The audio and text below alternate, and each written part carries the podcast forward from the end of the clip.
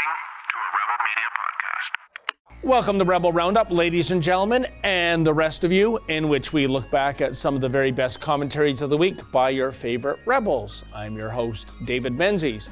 Justin Trudeau's Democratic Institutions Minister, Karina Gould, recently announced a declaration in the name of electoral integrity. Translation The Trudeau Liberals want more censorship carried out by the big tech companies. Ezra Levant will explain all, while he's still allowed to, that is. And speaking of censorship, remember that UN conference on tobacco some three years ago in which members of the press were given the boot for some mysterious reason? Well, finally, the government has provided us with the documents we requested about that inexplicably secretive conference. Sheila Gunn Reid has all the goods. And finally, letters. We get your letters. We get your letters every minute of every day. And I'll share some of your responses regarding my commentary about some much needed good news on the national anthem front, namely, after three long years, the singing of O Canada has returned to council meetings in Richmond Hill, Ontario. Yes, this municipality actually banned the playing of O Canada back in 2016, but thanks to partial regime change in Richmond Hill, a modicum of sanity, not to mention patriotism, has returned. Those are your rebels. Now let's round them up.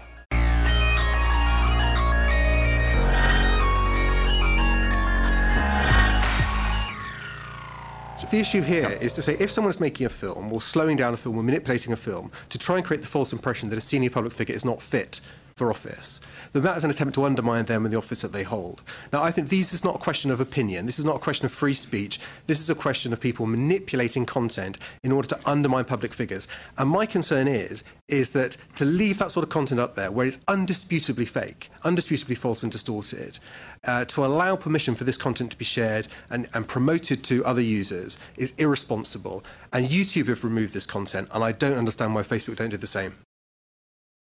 First of all, I think it's really gross that a censor from the United Kingdom is allowed to sit in Canada's parliament like that, don't you? I mean, we know how bad the UK is. Keep your crap on that side of the Atlantic, please. The second thing is, um, he's a liar. That footage is not manipulated. It, it was edited, which was visibly apparent. Um, it had all of her speech impediments and slurs and, and misspeaking put together in what we call a supercut, but it was not fake he's a liar. And that's my view. Now, someone else who hates Donald Trump might say, no, it was fake. Well, we're allowed to have a difference of opinion. Just because some pompous prat flies over here from the UK and says it's not true, and it's resolutely not true, yeah, no, you're a politician and a liar too. And I, as a citizen, can make the choice. And you know what? Even if it is fake, I'm allowed to see fake things. I'm allowed to see satire. I'm allowed to see pranks or impersonations. That's half of comedy and satire. It's all a tad rich, isn't it, folks, that someone from the land of the Magna Carta and Speaker's Corner comes across the pond and has the utter audacity to sing the praises of censorship? But that's the 2019 edition of the United Kingdom for you, clamping down on freedom of speech and free expression and freedom of the press. Makes one really pine for United Kingdom classic when these principles were actually championed. And even worse, the likes of Damian Collins receives a receptive audience by our government and even those in the opposition? Scary. And joining me now with more on the ongoing free speech clampdown is our very own Rebel Commander, Ezra Levant. Welcome to Rebel Roundup, Ezra. Thanks very much. You know, I think there's a word that Brits use for guys like Mr. Collins, and I think that word is uh, utter wanker. Yeah. you know, there's a lot of uh, sayings they have over there, and they use some swears uh, that I won't even say in Canada because they're just like thermonuclear swears over there. I spent too much time in the UK. But I don't understand why a British censor is bringing uh, his extremist approach to eradicating dissent into our parliament. I never really got to the bottom of that, but I didn't like it one bit. It was so odd that a British parliamentarian was grilling an American company to bring more censorship to Canada. And I thought, what are you doing? Uh, you know, it's interesting. I, um, I see some news just breaking today. Yes. Um, today, yesterday, the past couple days, that um, a journalist contacted the government of Canada to ask about some shipbuilding contract or something. And so the government of Canada called Irving, the shipbuilders, to brief them on what the journalist was doing. So it was a journalist reporting on government things, and the Liberal government told the shipbuilder, and the shipbuilder in the past has threatened the journalist with lawsuits. So um, now the Globe and Mail is squawking about this because their feelings are hurt because I think it was their reporter, and as well they should. Yeah. But my point is, for two years now, at least, Justin Trudeau, Karina Gould, his censorship minister, um, Ralph Goodale, public security minister, have all been talking about their plans to rein in what they call fake news. But of course, fake news is in the eye of the beholder. So, I mean, I was just looking at a Wall Street Journal reporter based in Canada who was re- angrily retweeting Bob Fife of the Globe and Mail. They're all really mad that Justin Trudeau is manhandling the media like this. To which I say, what, did, did you only think the rebel would be devoured by this? Did you only think that they, that they would come for us and let everyone else go? Did they th- not realize that when they signed up for the $600 million media bailout, that they would have to abide this? I mean, how naive isn't even the word, how, how easily rented and bought off are these mainstream media journalists who, for two years, have actively ignored this government oversight of the, of the media. It's supposed to be the other way around. Yeah. Journalists and free citizens are supposed to hold the government to account. But for two years, Justin Trudeau and Karina Gould and Ralph Goodale have been talking about holding journalists to account, as if the government is more trustworthy than, than citizen reporters. Why are they surprised that this is happening to them? I mean, wake up, guys. It's astonishing, and uh, given what the Trudeau Liberals have done to us here, as or have tried to do, I mean, I hearken back again to the days when you put out the superb Western Standard. You were the publisher. You had the guts to publish the Mohammed cartoon, and back then, we're going back, you know, some 14 years or so. Um, there was a significant critical mass of media that came to bat for you. I mean, they wouldn't publish it themselves. They didn't have that intestinal fortitude, but they, you know, actually said something. Today, it's it's kind of like every man for himself. And in the context of this particular debate, I'm having real trouble connecting the dots. Collins, he seemingly imagines himself as a knight in shining, shining armor coming to the rescue of the damsel in distress, Nancy Pelosi, Yeah. who's a Democrat in the United States, Yeah. and um, allegedly upset, uh, or sorry, upset about a video that's allegedly being slowed down to make her appear inebriated. Uh, what, like, how does he have skin in this game in the first place? Well, I mean, the idea that, and, and Catherine McKenna put up some uh, teary eyed tweet yesterday about how, you know, there's some mean people on the internet saying some mean things. Yeah, there are billions of people on the internet. There are trillions. There's probably a trillion internet comments out there, many of them anonymous. Imagine imagine trolling through the internet, finding some random insult, reading it on TV, and saying, We've got to crack down on this kind of bullying. You are a powerful cabinet minister. Yes. Nancy Pelosi is the most powerful woman in America. Yes. Um, the fact that, and by the way, that Nancy Pelosi video was not uh, altered, at least the one that Donald Trump tweeted. S- But even if it was, you're demanding that the most powerful woman in America, who has not only personal power, but political power and wealth and, and, and private jets, and uh, she's third in line to the presidency, if I'm not mistaken. You're saying, and you're angry about it, that someone has the audacity to be mean to her by making a satirical video? I mean, who the hell are you? I think we have to be meaner to Yeah. our politicians, and if they don't like it, then get out of office. Yeah, and, and the perverse irony here is a Brit in Canada talking about an American situation. Talk about forward meddling. But you know, Ezra, you made the very good point. I thought that um, satire is protected.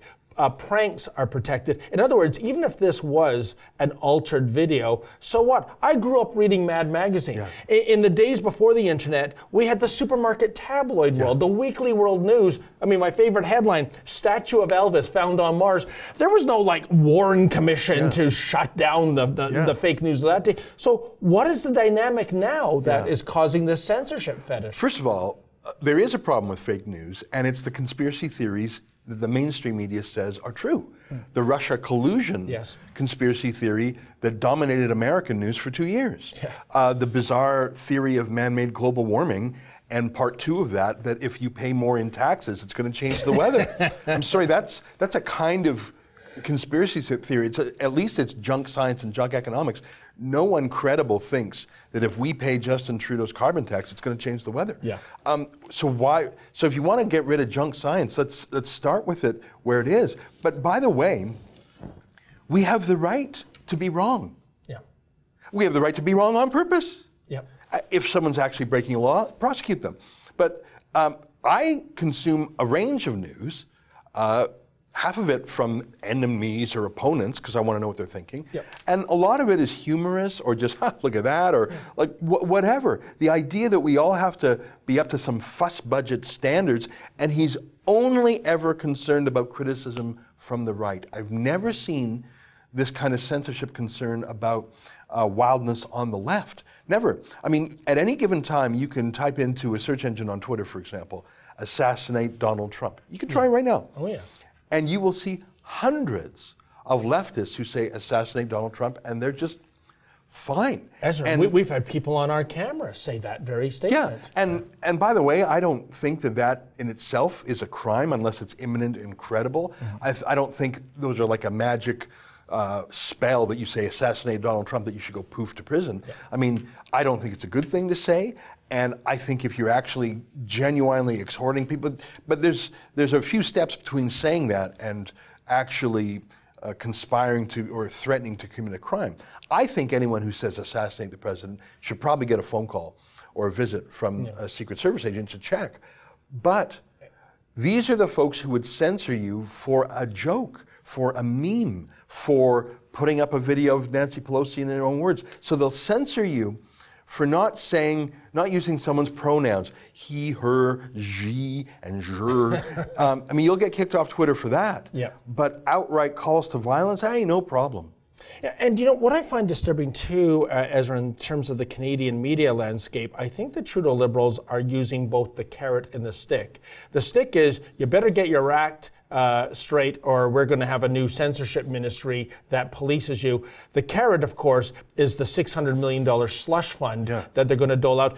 And what I'm a little disturbed by, and you alluded to this in your video, Ezra, was that Scheer seems to be taking back um, what he was originally talking about in terms of not going through with the fund, uh, defunding a part of the CBC, but that's kind of gone up in the ether. What's the unspoken story here? Yeah, well, I mean, look, Andrew Scheer is not uh, the most courageous man. He's he, although he may have personal convictions, he'd never say them publicly. He's easily bullied by the CBC. Uh, when he ran for leader, he said a whole bunch of things about free speech that were immediately evaporated. He deleted his campaign prom- his leadership campaign promises. He said he was uh, he would privatize the CBC. Now he says he wants the CBC to do more Canadian journalism. Um, he is not against this media fund, or at least he made some noises about it. But now he just wants to change the people who are doling it out.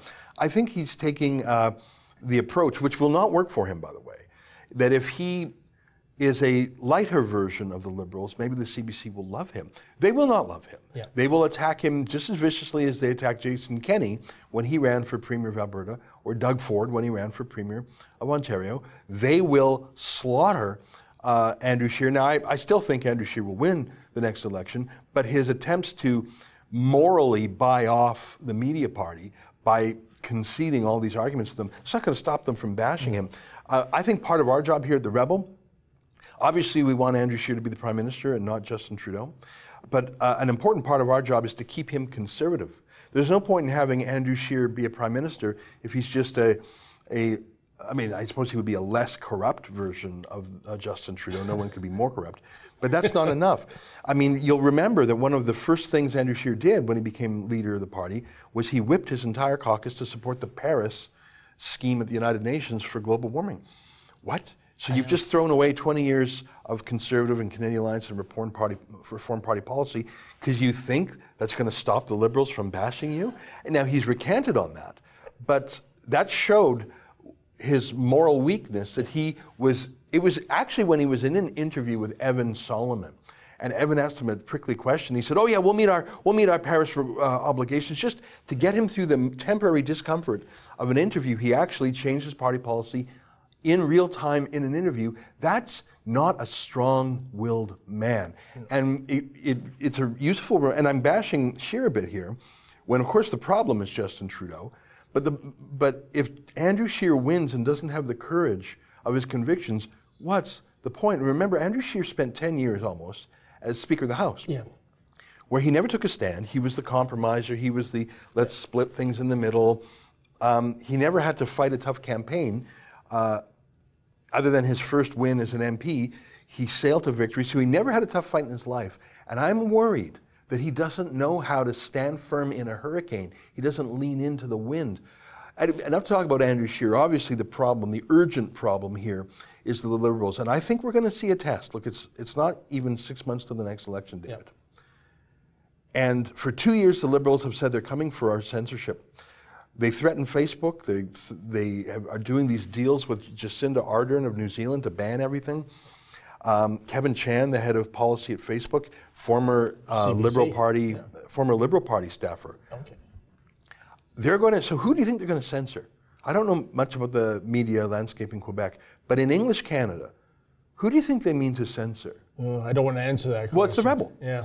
And so they're passing all these laws, they're having all these regulations, they're leaning on all these social media companies to go after whom? Yeah. I mean, it's not just my vanity. I think they want to kill us. So right now, you and I are talking, and this show will go to air and whatever. Yeah. But I believe there is a seriously serious likelihood, perhaps even a probability, that in the next six months we will be deplatformed either by a tech company doing the bidding of Justin Trudeau or some government action.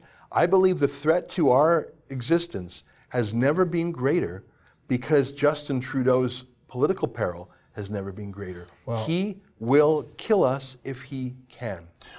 I have the similar fear, um, but I think I speak for our more than 1.2 million YouTube subscribers that we all hope you're wrong and that maybe there's going to be regime change. Maybe there's going to be something that prevents that from happening because that's disgraceful and disgusting. One last, we've gone over time, Ezra, but I got to wrap it with one last question. And I think this is perversely ironic. And again, another Canadian UK connection. In July, there's going to be an a press freedom censorship conference. here's I, I, can hardly wait to yeah. see what these censored cheerleaders are going to say at a censorship-free press conference. Do you think we're going to be allowed in to cover that? Well, I've applied to go, and so is Sheila Gunn Reid, yeah. and. Um, we have uh, written to them several times and they've acknowledged receipt of our applications, but they have not yet granted us uh, entry. So this is a joint Government of Canada, Government of UK meeting about censorship. And I got to say, it looks like they are censoring who can come to their conference about censorship. They said it's an open conference. That's what they said publicly. So we applied, and they keep saying, okay, yeah, okay, we have your application, we have your application, we have your application. They have not granted us access yet. They, do you really think they will? They hate us, yeah. and they can't control their emotions. And I think they will censor us from their censorship conference. And I also think the Justin Journos cashing in the $600 million bailout from Trudeau, I think they're not going to, I don't, I don't think they're going to care. I, I, think they're going to be sort yeah, good, the rebel's gone. Yeah, they're paid stenographers. Ezra, a pleasure as always, fantastic. And folks, there you have it. I mean, um, you know, we have a, a government Uh, if you recall, Justin Trudeau on election night victory, remember all about transparency and sunny ways. Sunny ways has turned into slimy ways. It's a disgrace. Keep it here. More of Rebel Roundup to come right after this.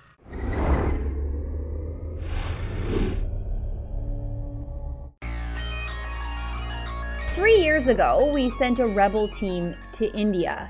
The team was there to cover the United Nations Framework Convention on Tobacco Control. It's a big, expensive nanny state conference. On November 7th, 2016, the World Health Organization passed a motion at that conference to restrict all the journalists from the remainder of the quote unquote public meeting on tobacco control. And not one member of the 180 nations attending the conference objected to banning the media from the conference floor. And that included Canada. The very next day, on November 8th, a journalist from the Daily Caller named Drew Johnson said to hell with this, and he entered the conference hall and sat down in one of the now empty chairs that were designated for members of the media. So Johnson was forcibly thrown out and was stripped of his media credentials. We caught the whole thing on tape. Just watch.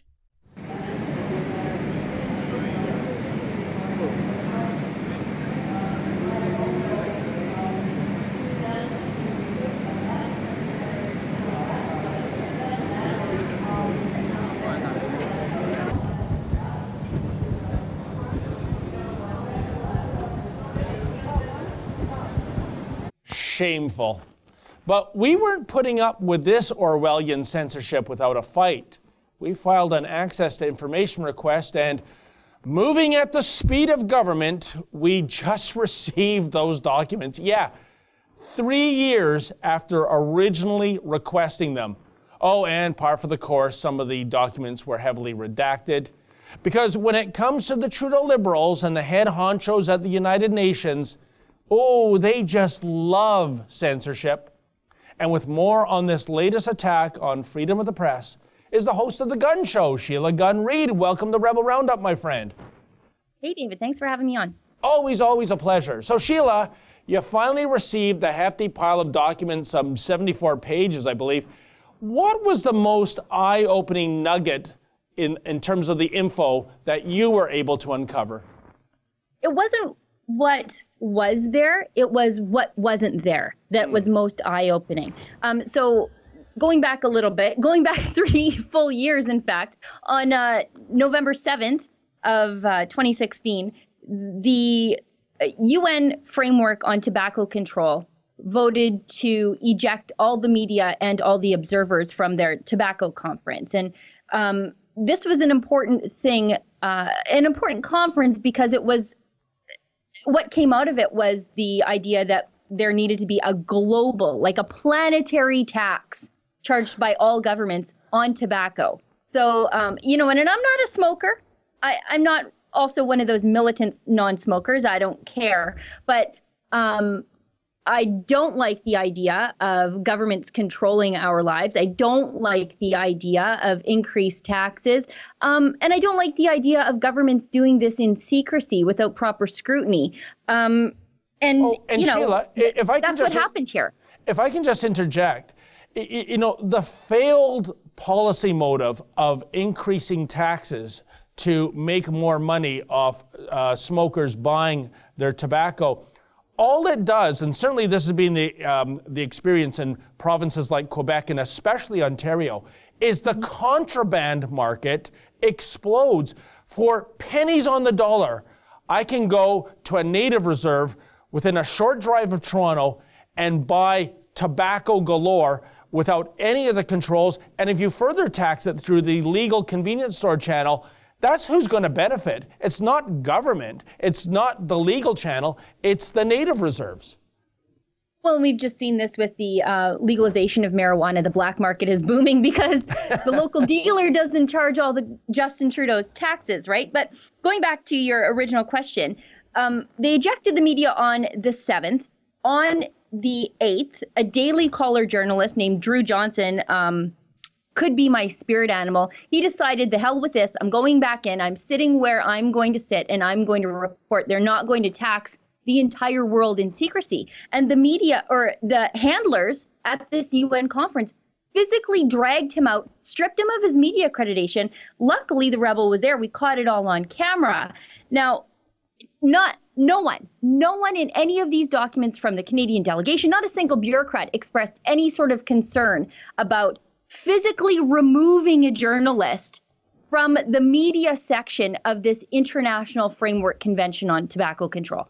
Their only concern was that we had caught it on tape and that people maybe could be watching it. Um, and I think that was was the most offensive to me. And I I loathe to use the word offensive, but when you see um, now Justin Trudeau's um, preening about the free press and wants to give $600 million to protect the free press. And uh, Chrystia Freeland is having a joint conference with the UK later on this summer about media freedom. They didn't give a damn that they were physically removing journalists from a conference um, to, to hide the fact that they were going to tax the entire world in secret. You know what, Sheila? That's a very important point. I mean, it, it wasn't the act that upset them, but the potential exposure of the act.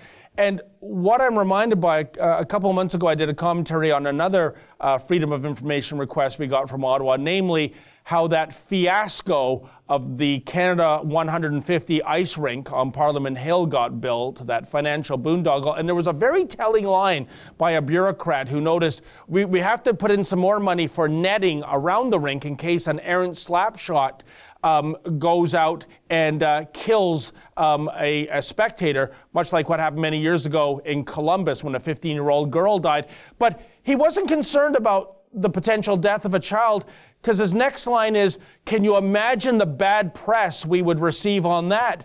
I'm going, Holy mackerel. That's all they care about, Sheila. It's just the optics of, of, a bad situation. They don't care about a bad situation or even creating a bad situation. Well, we see this too with um, Catherine McKenna and her 20 some odd media handlers when they uh, thanked Syria and Nicaragua for joining the Paris Accord. They actually thought that that was an appropriate tweet. It went through the eyes of two dozen people, it went across the minister's desk. They tweeted it out, and their only concern was that the French translation had to be right. There was nobody in that office that thought, hey, you know, Assad sort of gassing civilians and and uh, doing some really terrible human rights violations, but let's just make sure that when we pat him on the back for saying that, you know, carbon uh, emissions are bad. Let's just make sure we get the French translation right because that would be the most offensive thing we're going to do today. It's incredible. And Sheila, we should also mention that with this Trudeau Liberal government, there is a definite mean streak about it. Just last mm-hmm. year, uh, back in December, you were banned from the uh, UN climate change conference in Poland.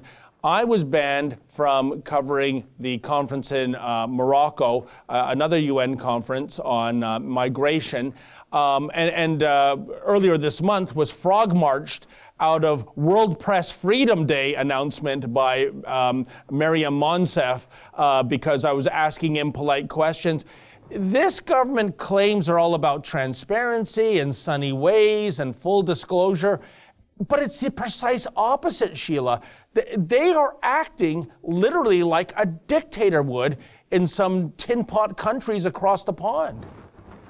Well, it, just the fact that it took three years to get ha- yes. our hands on these documents, um, they're just kicking the can down the road.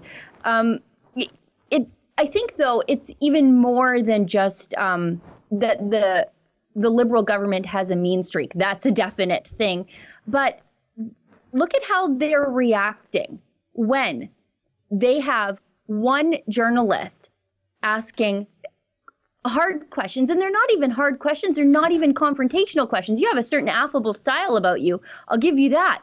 Um, but you know they they go into protection mode yeah. dictator mode fear mode when they get one tough question or even just one reasonable question. So I think it speaks to the failure of the rest of the media that they feel like they can walk past all the other journalists with complete impunity because they know all those liberal sycophantic journalists are not going to ask them a single tough question.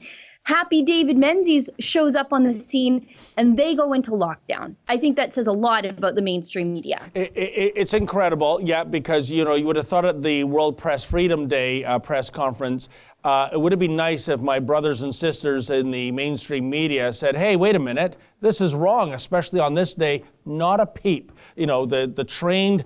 Uh, SEALs, stenographers, uh, just minded their own business and, and played along.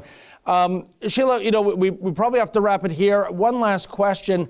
The I think it's in July. You alluded to it a little earlier. There's going to be some UK Canadian anti-censorship conference. Here's where we really put what they say and what they do to the test. I believe you're going to apply for credentials to go cover that uh, conference are they actually going to deny you from covering a censorship uh, conference? Because talk about irony to the power of infinity. Uh, you know, what, what do you think is going to happen come July uh, when it comes to you covering that conference? I think it's about even money on whether or not they're going to deny me or whether or not they're going to let me in. But I will tell you, I'm going anyway and I'll make a big stink about it. and I'll embarrass the liberals on an international scale by going there and being denied uh, the ability to report at their stupid press freedom conference. Um, but uh, the reason I say it's probably even money is Catherine McKenna, my muse, climate Barbie, um, she produced a video last night um, that shows, or I guess it would have been Wednesday night, that um, I feature prominently in it when she's reading her mean tweets. and so I bet they're just malicious enough to um, think that they can survive an international embarrassment. Wow. Well, wear, wear that as a, a badge of honor, Sheila. And, and just to wrap, let me say this. This is how stupid they are when it comes to their vindictiveness. When they ban you from covering a UN conference and they ban me from covering a similar UN conference in Africa, the thing is, is that we don't go home with nothing. We do these sidebar stories, such as exposing six-figure luxury cars and SUVs idling um, you know, in parking lots waiting for their uh, UN diplomats to come in because God forbid they don't get full heat or full air conditioning in a nanosecond of entering that vehicle. And these stories, I think, demonstrate the hypocrisy of what these people are all about rather than letting us into a conference, which I'm sure is such a snooze fest of bureaucraties. But anyway, Sheila, good luck at the censorship conference. Uh, you can't lose. It's win win whether you get in or get kicked out. And uh, I know all our viewers will be uh, looking forward to that report. Great, David. Thanks. Have a great weekend. You too, my friend. And folks, keep it here. More of Rebel Roundup to come right after this.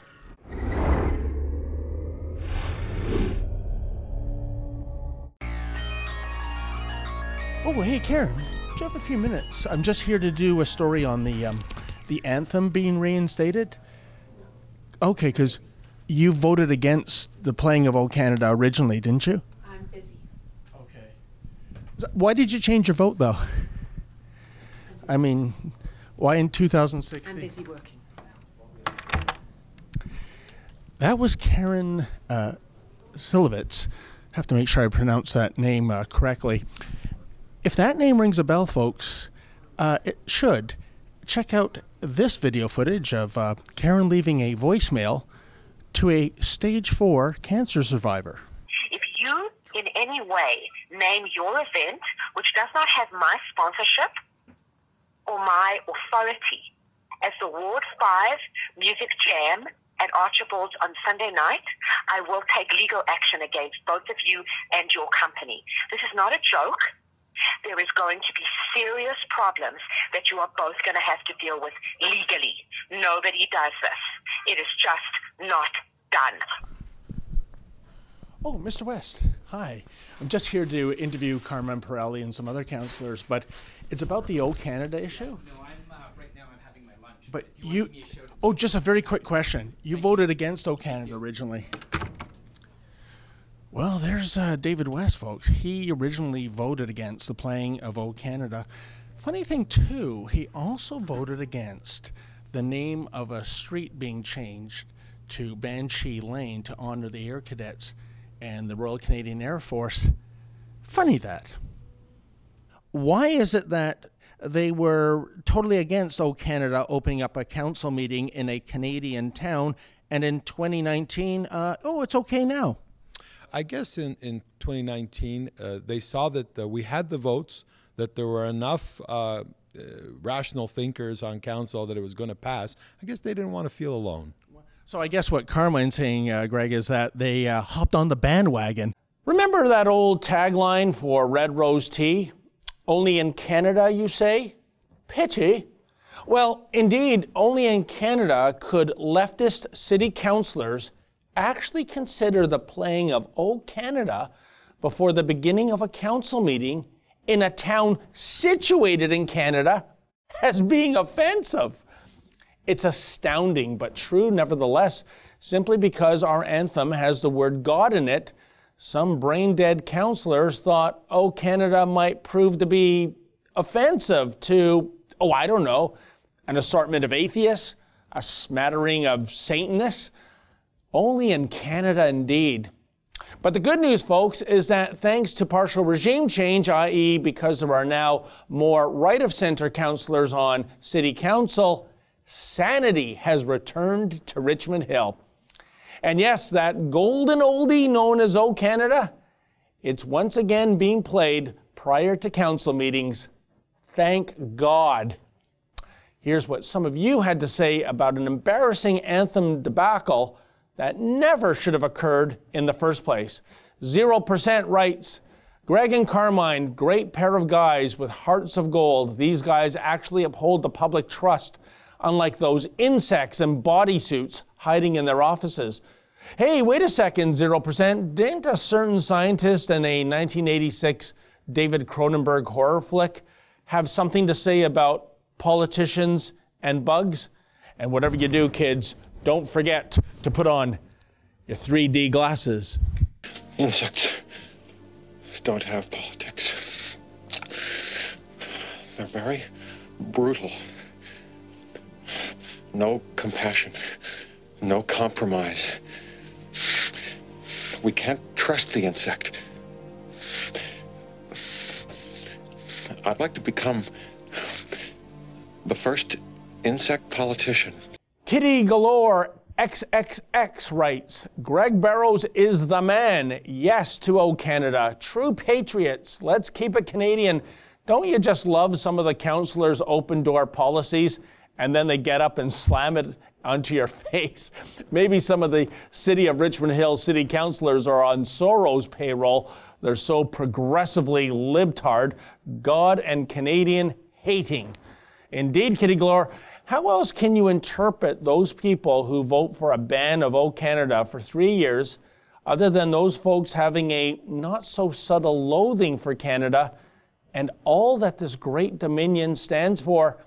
Perhaps Mayor Barrow and David West and Karen Cilevitz would prefer this as an anthem. Blame Canada! It seems that everything's gone wrong since Canada came along. Blame Canada! Blame Canada! They're not even a real country anyway. Mary Hildreth writes, They banned the anthem and you didn't like it, and I imagine you went after them for it. Now they fix that and unbanned it, and instead of being happy, you just go after them again for the thing they just fixed. You know, you bitch about it when the left goes after somebody for saying something they don't like, and then when the person apologizes, they don't let it go. They just keep on, and then you do the very same thing. Okay, Mary, a few points here by way of clarification. It wasn't just little old me who didn't like the removal of O Canada. It was the vast majority of people in Richmond Hill, including veterans, who spoke out passionately against this. Banning the anthem never should have happened. It's our national anthem, for Pete's sake. And yes, I am delighted that a grotesque wrong has been righted. When you say I go after them, I assume you mean my attempt to interview Councillors Cilevitz and West, only to have doors shut in my face. All I was trying to do was ask them the following Why did you, and the mayor for that matter, vote against O Canada in 2016, but you all flip flopped in 2019? What changed in the last three years that made you all do a 180? I think that is a perfectly fair question that deserves an answer rather than so much pouting. Well, that wraps up another edition of Rebel Roundup. Thanks so much for joining us. See you next week. And hey, folks, never forget without risk, there can be no glory. Good night.